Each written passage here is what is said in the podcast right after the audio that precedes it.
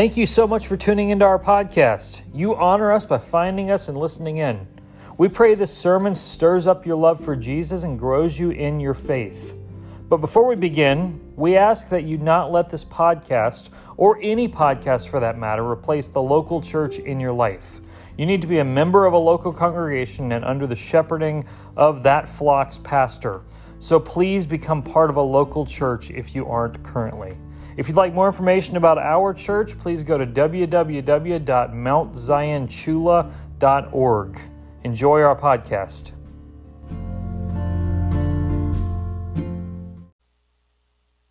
Open your Bibles to 1 Timothy chapter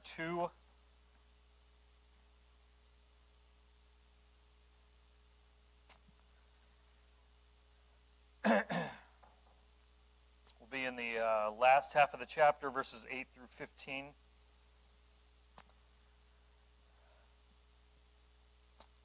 Um, you know, most of what happens at the Southern Baptist Convention, the annual meeting every year, doesn't bear mentioning to you in a public setting, really. Um, it's good for um, ministers to, to know what goes on, but, um, but the average person in the church, not a lot happens there that is you know, truly crucial to, to you needing to know, um, unless you just want to know. Um, but every now and then there's something that happens that you need to be um, informed of and, and taught about. Uh, and so something happened this year, technically last year as well, but carried over into this year, that I want to um, talk about from Scripture tonight um, and, and address.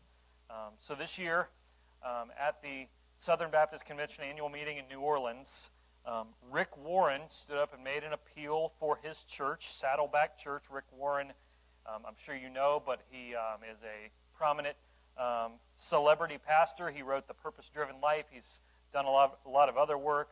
Um, Saddleback Church, his the church that he retired from, but I think he's still at. I'm not certain on that, but um, it's arguably the largest church in the SBC. and last year, Warren retired, and he helped the church find a new pastor. And together, him and the, the people that hired the pastor, they hired a husband and a wife as co pastors. So it's not, it's not that the husband is the pastor and the wife is his you know, supporter, like, like here. It's, it's that both of them are pastors at the church, the husband and the wife. So Saddleback Church now has a female pastor in leadership. Um, so last year, 2022 SBC, there was a motion made to remove Saddleback from the SBC because they had violated the doctrine set forth in our, um, in our um, doctrinal statement, the Baptist Faith and Message. Um, that was reviewed for a year and placed on the docket to discuss this year in 2023. On the floor, Warren, Rick Warren stood and made an appeal. And actually, beforehand, Warren sent out emails, I think, to all SBC pastors. I got, I got several emails from him I didn't know he had my email address, but he was sending us emails. Um, and um, he, he sent it out to all of us, arguing his case from Scripture that it was okay for women to serve as pastors. Um, several of Warren's claims were, were these um, that he, he said that the office of pastor and the gifting of pastor are two different things. Um, he, he said if a woman is not allowed to be a pastor, we're no longer the denomination of Lottie Moon and Annie Armstrong. And if women can't be pastors, they're not able to fulfill the Great Commission. Those were his three big talking points. Um, the vote was made. Are we going to allow Saddleback to stay in the SBC or not? Vote was made, and 88% of the convention in New Orleans last month voted to remove Saddleback as well as another church from the SBC over the issue of having female pastors. Um, and the um, doctrinal statement of the Baptist Faith and Message was actually updated just a hair to be a little more specific. Um, it already said that only men could serve as pastors, but they updated it just a little bit to say this while both men and women are gifted for service in the church, the office of pastor, elder, or overseer is limited to men as qualified by Scripture. And actually, they, they had a meeting, Mel Baptist Association, last month to adopt that same statement into our um, into our constitution as an association here in Tift County. Um, so I want to take a moment tonight and talk about that issue. Can women serve in the role of the pastorate? Um, or, as I've asked in the title of my sermon, if you see in the bulletin, may they serve as pastors. Um, I was at Chick fil A yesterday and I went up to, um, to, to get some more sauce for Adrian and I walked up and said, Hey, can I get some Chick fil A sauce? And right then I thought, I hope this isn't one of those ladies that says, I don't know, can you? So I changed that here. This is not about ability. This is not about can they serve as pastors. It's about permission. Are they allowed to serve as pastors? Some denominations would say yes. Even some Baptists would say yes. But Southern Baptist doctrine has traditionally been no, a woman cannot serve as pastor. So, what does the Bible say? We're going to focus in 1 Timothy 2 tonight.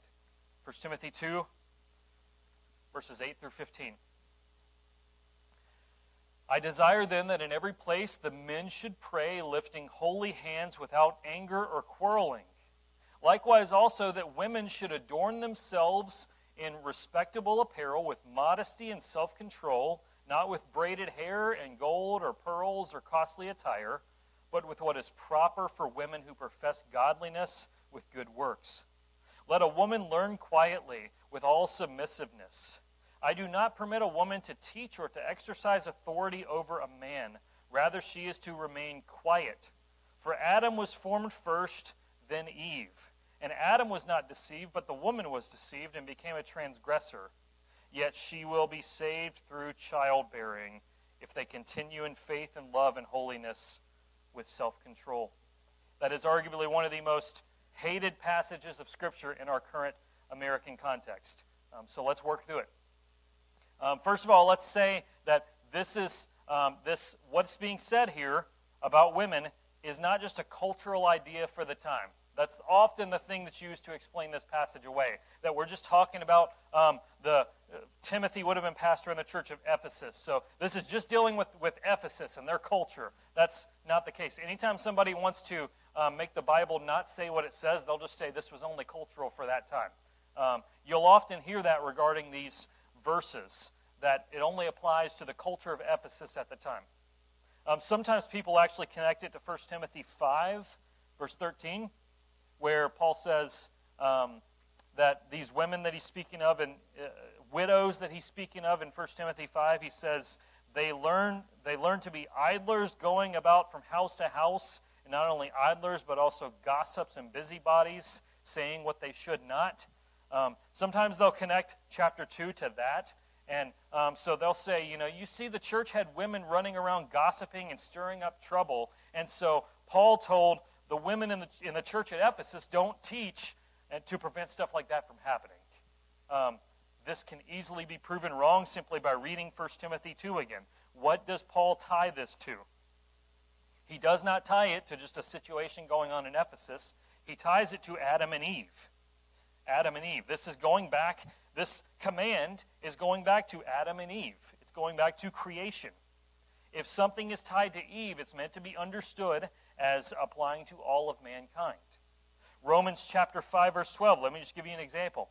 He says, "Therefore just as sin came into the world through Adam, and death through sin, so death spread to all men because all have sinned." All right, completely side note related to this, but when I hear that verse, I don't think he's just talking about the church in Rome. No, I hear that and I think, okay, he's saying that because Adam sinned, now we're all sinners. Not just the Roman church that's reading this, all of us because it's tied back to Adam. So this is not just a cultural issue in 1 Timothy 2. It's, it's tied back to Adam and Eve. It's meant to be applied to all churches. So um, let's briefly work through the passage and then let's deal with all the things that are said about it. So verses 8 through 10 um, tells, well, technically 9 and 10 tells women that they're to be godly, not worldly. Women are not second rate Christians. Understand that. They're not. They are called to display godliness in the world rather than being swayed by the world.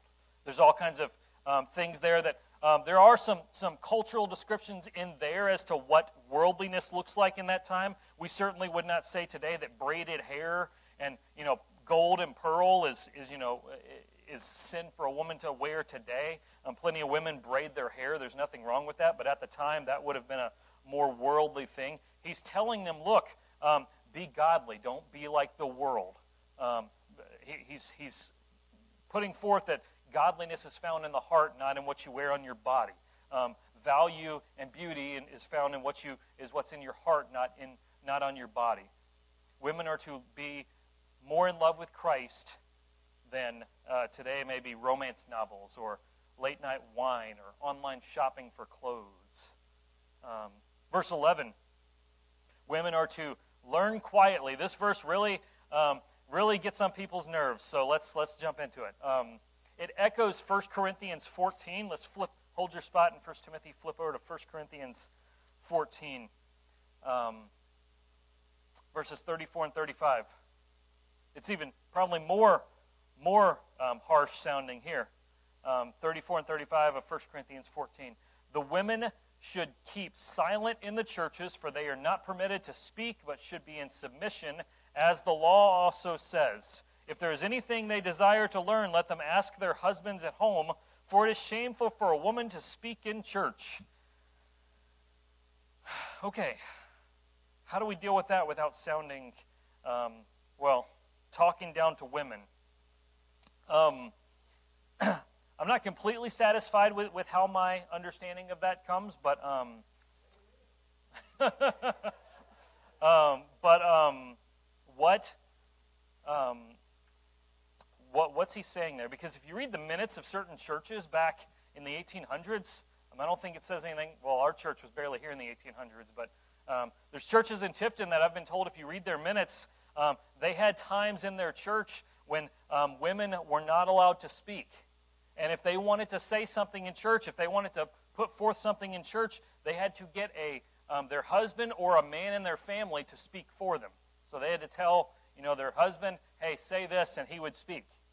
Well, um, I don't think we can com- completely pull this out um, and say that. Um, I don't think we can completely pull it out and say that women can never, ever, ever, ever, ever speak in church like that, because First First Corinthians 11 uh, verse 5, back a few verses, says um, that, that women are to pray and prophesy with their head uncovered in church. So we've got two conflicting ideas there. So, um, as I was saying there for a second, I'm not completely satisfied with what I'm going to say about what I think this is saying here, but I think this is less about talking down to women and more about um, putting the marriage relationship in the right order. Men are supposed to be the spiritual leaders of their home. It's calling on the men of their home, of the home, to um, be teaching their wife the correct doctrine. Um, that, that's how I'm seeing this here. When we bring together 1 Corinthians 11 that says that women can pray and prophesy in church, but they're also to be silent, I think it's, it's putting things in the right order to tell men, lead your families. Lead your families. It's calling men to step up. Men, know your Bible well enough that you can help her understand the words so she doesn't have to ask somebody else. Um, but then we jump back to 1 Timothy 2. Um, the, the big verses that we're going to focus on today is 12 through 14, um, where it says women are not to teach. Now, we're going to get into what that means here because we um, have women teachers in our church. So I don't think it's talking about every form of teaching. Um, we're going to focus on those three verses in a minute, so we're just going to jump over them at the moment. Finally, verse 15 she will be saved through childbirth. What does that mean? Does that mean that she's got to have a baby in order to make it to heaven? No. Um, what was the curse for woman? You think back to Genesis 3 when Adam and Eve sinned. What was the curse on a woman? She's going to have pain in childbirth, exactly. Often, you know, back then they didn't have all the modern medical practices that we have, so it was pretty common even just until 100 years ago, for a woman to die in childbirth. It was pretty common. The thing that, um, uh, you know, one of the re, one of the, the, the, the fundamental things that a woman can do is give birth. And in her day, she might die doing the very thing she was, the very fundamental thing that she can do. And even if that happens, um, she will be saved. Even if the curse itself kills her, she will be saved because the curse of the woman is defeated. That's just the comment on verse 15. But let's focus on 12, uh, 11 through 14 here. 11 and 12, primarily 13 and 14, deal with the um, analogy. So, what are some false views first before we get to actually what this is talking about? What are some false views about what 11 and 12 are saying? Remember what it says Let a woman learn quietly with all submissiveness. I do not permit a woman to teach or to exercise authority over a man. Rather, she's to remain quiet. What are some false views of that? Well, let me give you a few. The first is Paul's wrong. That's a common, that's a view that people will say. Paul's wrong. He's not right. He doesn't understand things. Obviously, I'm not even going to comment on that. We, we know it's scripture, it's right. Um, so the next would be what I've already said um, um, that, you know, the crazy women in Exodus, in, in Ephesus, they're trying to stop these crazy women from running around and causing trouble in their free time. That's not what's going on either because it ties it back to Adam and Eve. Next, people will look at this passage and you know they're smart and they'll go read it in Greek and they'll come away and they'll say, well, when it says they exercise authority in verse 12, uh, the Greek word says that um, it's actually referring to domineering. Men, women should not domineer over a man. Um, and so it's actually just trying to keep things peaceful. That's, um, that's, that's not what it's saying either. It's when you read it in, um, in, in Greek, um, it's a positive command, not a negative. So it's not, it's not speaking of something bad, it's speaking of something normal. Um, so it's certainly not saying don't domineer over somebody. Um, some people will say that this is just a temporary arrangement for that day. Um, that, that's the same problem as saying it's a, it's a contextual thing for that time. If it's just, we have a duck in the room, um, um, that they'll say it's just a temporary thing for that time. For that time. Um, that's the same problem that you run into when you say this is just contextual to that time. Because if something in the Bible is just temporary to that time, well, then we don't have to obey it today. You know, if, if the Sermon on the Mount is just temporary for that time, why should we read it and why, why should we obey it? Scripture is put here for us to have all through the ages for us to follow. Some will say, two, two more, some will say that this refers to wives in their home. Um, that's quite silly because it's not talking about wives, it's talking about the church if you read the passage. So that's just trying to stretch it.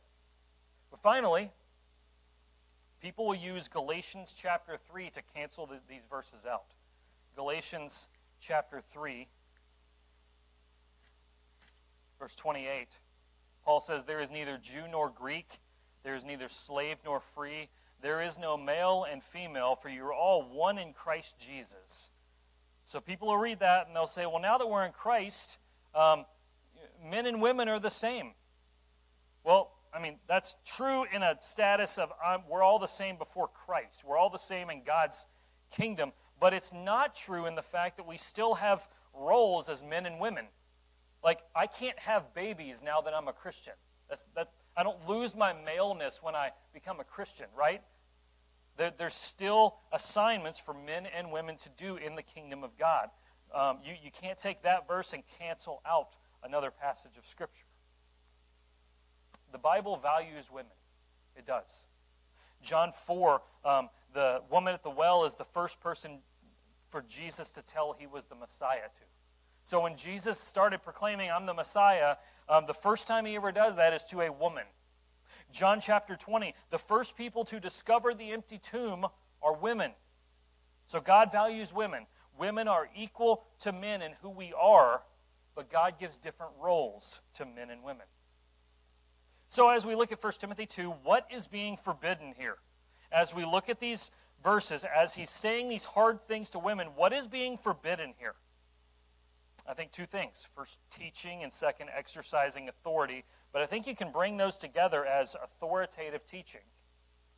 1 Timothy 3 2 um, speaks of teaching as well for something that a pastor is to do. And chapter 5, verse 17 speaks of teaching as well. It's something that the elder does, a pastor, elder, the same thing. Anytime teaching is used in 1 Timothy, it's always referring to the public doctrinal instruction, what I'm doing right now, this place. It's always referring to this.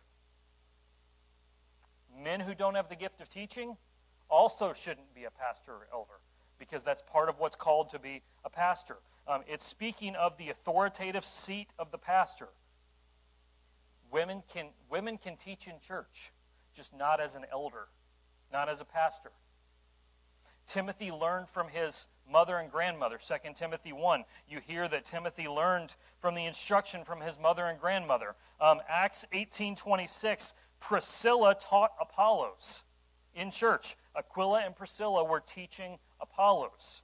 Um, all Christians, both male and female, are called to make disciples. They're called to go and do that. All Christians are to teach one another with song. Colossians 3:16. Women can teach in a lot of senses in the church, but not an authoritative pulpit pastorate kind of thing. Women should not teach contrary to the elders, the, um, the, the seat of authority in the church. If it comes to light that a woman is teaching in the church against the pastor or the pastor's teaching, um, she's out of line in that. She is exercising authority over the pastor, violating verse 12 to do that. Now, some apply this text to say that, men, that women can't teach a mixed group of men and women in any case. I don't think that's the case, though. Uh, I think they can teach, just not as an elder. I think that's what's being labeled here. She cannot be an elder, a pastor, that office. My understanding is that the pulpit is the pastor's seat for teaching. So I wouldn't let a woman teach from this spot. Now, maybe you ask, you've had women on stage before. You did a Q&A one time with you and your wife when talking about marriage. You've had women up here for panel discussions. Um, aren't you violating that there? No, because I'm on stage for those. Uh, I'm the elder teaching in that place with the assistance of other people. Those women are teaching under my uh, pastoral authority there. Um, what, what, about another situation, though? Um, can women speak at a Bible conference? Um, we were teaching this, this topic to the college students in the spring, and, and they asked questions like that. They asked, um, can, what about someone like Sadie Robertson or, or Beth Moore or Kay Arthur or people like that? Can, can they? Well, are they doing something wrong? And I, would say it depends on the moment. Depends on the moment. Um, there are probably times when women probably don't need to speak at a Bible conference because it's gone over into preaching the Bible. But if it's Christian motivational speaking with Bible verses attached to it, I don't really see much of a problem in that. That's not preaching, that's not doing what's being talked about here. And I would say Bible conferences are not local churches. The instructions we have in Scripture are for local churches. We don't have guidelines in the Bible for a lot of things like Bible conferences. These are the rules for a local church, not just a gathering of believers. Uh, I've had this conversation with people before, and um, they'll tell me, well, I think any gathering of Christians is a church, but it's not the case. If four of us go eat lunch at Waffle House or wherever, that's not a church just because we're all four believers together. Um, a local church is a gathering of Christians um, to, that have pastors and deacons that practice the ordinances, what we're doing here. The Bible gives instructions for what we're doing here, not for what we would do at a BCM or at a Bible conference or, or whatever. So there's teaching there, then there's exercising authority. They didn't have nominating committee back then, so um, it's not saying a woman can't lead in ministries in the church. That's not at all what it's saying. Remember, it's speaking here in verses 8 through 15 on the office of pastor elder. Women can't lead in the ch- women can lead in the church, but not as an elder.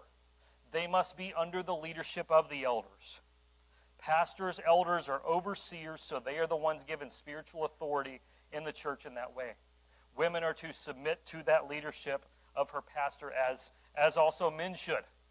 Hebrews 13, 17. Obey your leaders and submit to them, for they are keeping watch over your souls as those who will have to give an account. Let them do this with joy and not with groaning, for that would be of no advantage to you. Now, of course, if he's spiritually abusive, that's different. That's not what we're talking about. You got to add that caveat in today's time. But if he's if the pastor is seeking to lead the church God's way for it, though imperfectly, um, the men and the women in the church follow behind that and support it. So, what about other situations like, because um, this has been a thing that's come up as well, um, the BCM director at ABAC, even Penny Chestnut, now Ree Reinhardt, they're both women. Can they do that? We have a female music director. Is that wrong? These are not pastoral offices. They're not. They're not the office of a pastor. They may look similar to that to the world, but the Bible hasn't set forth a BCM director or a music director office. Only pastor and deacon are offices in the church. When I was in college, um, one year our BCM had a female president. And um, this guy showed up as a freshman. I think it was my junior year. He showed up and found out that we had a female president. He was from this really strict King James only church. Um, and, and he found out we had a female president. He never came back because we're letting women lead the church. And I just told him, like, bro, we're not a church and she's not the pastor. She's just the student that's in charge of overseeing the, the, the leadership team. Um, so then, if we're going to um, delve into that, we've got to ask the question what is the pastor? What is the office that women are being forbidden to, to do here? The, the reason this is so contentious, the reason people hate the idea that women can't be pastors, is that the pastor is often viewed as the CEO of the church. You know, the highest position up the corporate ladder, the highest position you can get. So if women aren't allowed to be pastors by the world's perspective, there's a glass ceiling that we're preventing her from getting through corporately, vocationally. But is that what a pastor is? Is a pastor the CEO of the church? Three verses regarding what a pastor is. Um, Acts chapter 20, verse 28. Um, Paul's speaking to pastors here, and he says, Pay careful attention to yourself and to all the flock in which the Holy Spirit has made you overseers to care for the church of God. So, first, a pastor is responsible to um, pay attention to the flock that the Holy Spirit has made him an overseer of. What is he to do as he cares for that flock? 1 Peter 5. 1 Peter 5, verse 1. Um, actually, two. Shepherd the flock of God that is among you, exercising oversight. So the pastor is to um, care for the flock the Holy Spirit is giving him by shepherding that flock. And what is that to be done? Well, it's the verse I've already read, Hebrews 13, 17. Watch over souls. The pastor's job is an office put in place by the Lord to, um, to shepherd the flock that is among him from the Holy Spirit by watching over souls. That's the job. It's not a CEO position. It's to watch over souls. It's to be like a um, like like a like a shepherd. Um, all the church members are sheep on the way to heaven, and the shepherd's behind, watching, making sure they don't go off the cliff. That's the job. That's the office that the pastor has. A pastor's not a higher position on the leadership ladder. He's a member of the church tasked with spiritual oversight of God's flock. He's often paid the most, we, we can admit that, um, but Scripture calls for him to be, verse 17 of chapter 5, um, that they are to um, be considered worthy of double honor, especially those who labor in preaching and teaching. Some would take that to say, pay him well. Um, so, so make that with what you will. But what about other staff positions? Because that's the question that comes up.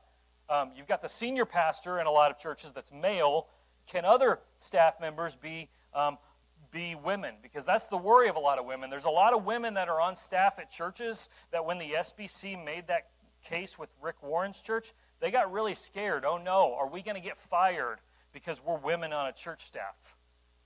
As I've said, the Bible gives no guidelines for other positions in the church. No music director guideline, no children's director, no, no, nothing else. The office of the overseer of souls in the church is the one that we have guidelines for. Now, we don't call the other positions pastor. We don't call the children's director children's pastor. Or, uh, we don't call the music director music pastor. We just, it, it's, it's not a higher level position like a CEO. The pastor is a specific office. Forbidding women from being pastors is the Lord protecting them. As a pastor, I can tell you it's not glamorous. When you have a church like ours, it's a good experience because you love me so well, but, but the spiritual work of being a pastor is not fun or easy. The, those passages earlier I read about being a shepherd over the flock and caring for souls, like verse one of those verses said that I'm going to give an account to the Lord for how I shepherded. I have a responsibility of watching over souls of, of keeping people on track that they don't fall off the cliff. Mega church culture makes pastoring look glamorous because these cool guys get up on stage and make really motivational speeches and get a ton of applause, but That's not what the typical pastor endures. The office of pastor in the Bible is not a glamorous thing. It's the men on the front lines of spiritual war. It's the men that the devil attacks most, sometimes from people within the church, sometimes from people outside of the church. It's a difficult job because it is a bearing of watching over souls. Like, I, I never battled sadness and depression like I do before I was a like before I was a pastor, I never battled sadness and depression the way I do now. Uh, God is being gracious to women by not having them have that office. He's protecting them from the pain that comes with it. The goal of our gathering is that people would be saved. That's the point of chapter 2 of 1 Timothy. Um, back at the beginning, it's that passage about pray for all people, for kings and all those who are in high position, because God our Savior wants all people to be saved and come to knowledge of the truth. Verse 4. He, he tells them in verse 1 pray, pray for everyone. And then he mentions prayer again in verse 8. Pray. Men, pray in the church, lifting holy hands. So as the church gathers, there's things that men do, and there's things women do. And the male elders, the male pastors, are to teach and shepherd. And chapter 2 makes that distinction. This is, the question, this is a question of the authority of Scripture when we talk about this. Because Scripture says clearly that only men can be pastors. So when someone starts claiming uh, that passage only applies to the culture it was written to, they're usually trying to make Scripture say something opposite of what it says. Now, that doesn't mean every person who believes women can be pastors don't hold to the authority of Scripture. I have friends who disagree with me on this. But in the end, only one side is correct. It's not a thing of, well, we all interpret these passages differently. No, for, for most in the culture, though, that they claim women should be able to be pastors. Um, that they, they do that because it's an, it's an authority of Scripture issue. Scripture is not authoritative to them. God has said something, and the culture says something different. And so it's expected that Scripture should have to conform to culture rather than the other way around. So often it's a slippery slope. So they start off saying that women can be pastors, and then it becomes practicing homosexuals can be pastors, and then homosexuality is not a sin, and then Scripture has errors in it, and then Jesus is, isn't the only way to God, and then sin isn't a real thing, and then all people go to heaven, so why worry about sharing your faith at all? It starts with these tiny things that we give, um, that we give a pass to, and it gets bigger and bigger and bigger and bigger until people leave the faith.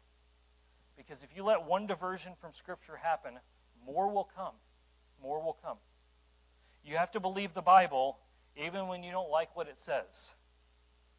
Like it or not, Scripture and most of Christian history has said that only men can be pastors. So, how would we answer Rick Warren? As I told you, he made all these claims. Um, you know, it's a sad day with, with Rick Warren. Um, he's, he's likely been a great influence in at least some of your lives with the Purpose Driven Life book. Um, I've never actually read that book, but um, I know that's been a big influence in a lot of people's lives, but he's off track here.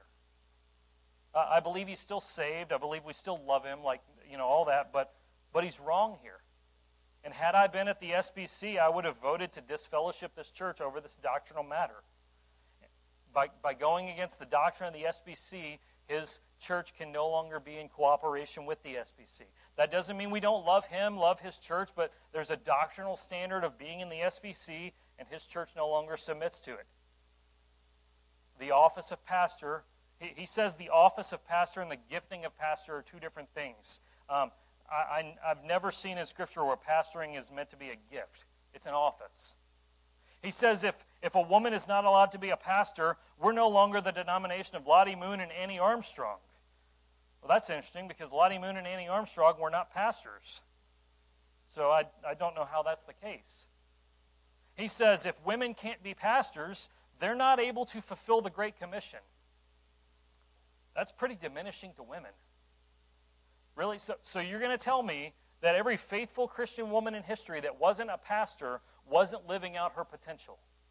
You're going to tell me something was wrong with Priscilla and Phoebe and Mary and Mary Magdalene and Elisabeth Elliot and Amy Carmichael and Fanny Crosby and Anne Steele and Corrie ten Boom and Susanna Spurgeon and Joni Eareckson Tada and Lottie Moon and Annie Armstrong and Evelyn Greer and Bobby Summers and Shirley Stripling and Dolores Pierman and Marie Thompson and Sarah Griffin and Amelia Stripling and so many others because they weren't pastors? Really? No. The fact is, God equips men and He equips women to play part in His kingdom as He says. Jesus gets to build His church, He gets to build it as He says so, and He has said that only men are to pastor. It's important for you to know these things and understand them so that you'll know your Bible and know how God intends things to be. So, as I said as we started, there's certain things that come up from time to time in the SBC that you need to know about and you need to learn about. And this was one of those things. You, you need to know how to answer this question because it's going to come up. The more and more that our culture goes um, non Christian, that's going to continue to come up. And it's going to be something that if you don't have an answer for, um, you'll either look foolish or you will, um, or, or you'll give credence to the argument for somebody because they'll be able to outtalk you and outwit you. This is what Scripture says. Let's pray. Lord, Scripture says some hard things. We admit that. And we, it says it in ways that we may be cringed and say, oh, why'd you say it that way? Why, why'd you say that about women being silent in that way? Um, Lord, may we have a hard time with that. But Lord, we, we faith is trusting your word and trusting what it says, how it says it, and, and, and where it says it. And so we do that. We submit to your word. We try to understand it. We try to wrestle with it and understand it in our cultural context. And we pray that you strengthen our faith and, and help us know um, the, the truth of your word, understand what it's saying. Lord, I pray for churches in the SBC that, that may be um, wavering on this, as we've seen two churches do um, this previous SBC meeting. Um, and, and many, how many more are, are, in, that, are in that place um, and just not saying anything? Lord, I pray that truth would reign. I pray that truth would be present. And Lord, I pray that we would hold to truth in a world that no longer wants the truth. No matter what people call us for it, no matter how we are viewed by the culture as it, we know that you're good. And we know that you understand all things. You understand what is true and what is right, even if it doesn't make sense. Help us, Lord, to value women, to put women in all the places that they can serve and do so well. So many women in this room right now that serve you so well. And Lord, help them to do that. And Lord, help men to stand up and do what they're to do. Because, Lord, the honest truth is that as we look at um, a lot of churches, it's not the, it's not the women that, that, are, that are serving God wrongly, it's the men not serving. And so, Lord, I pray that you would raise up men to do what they're called to do. Lord, I pray that Christ would be honored and glorified in our church and in all SBC churches. In Jesus' name.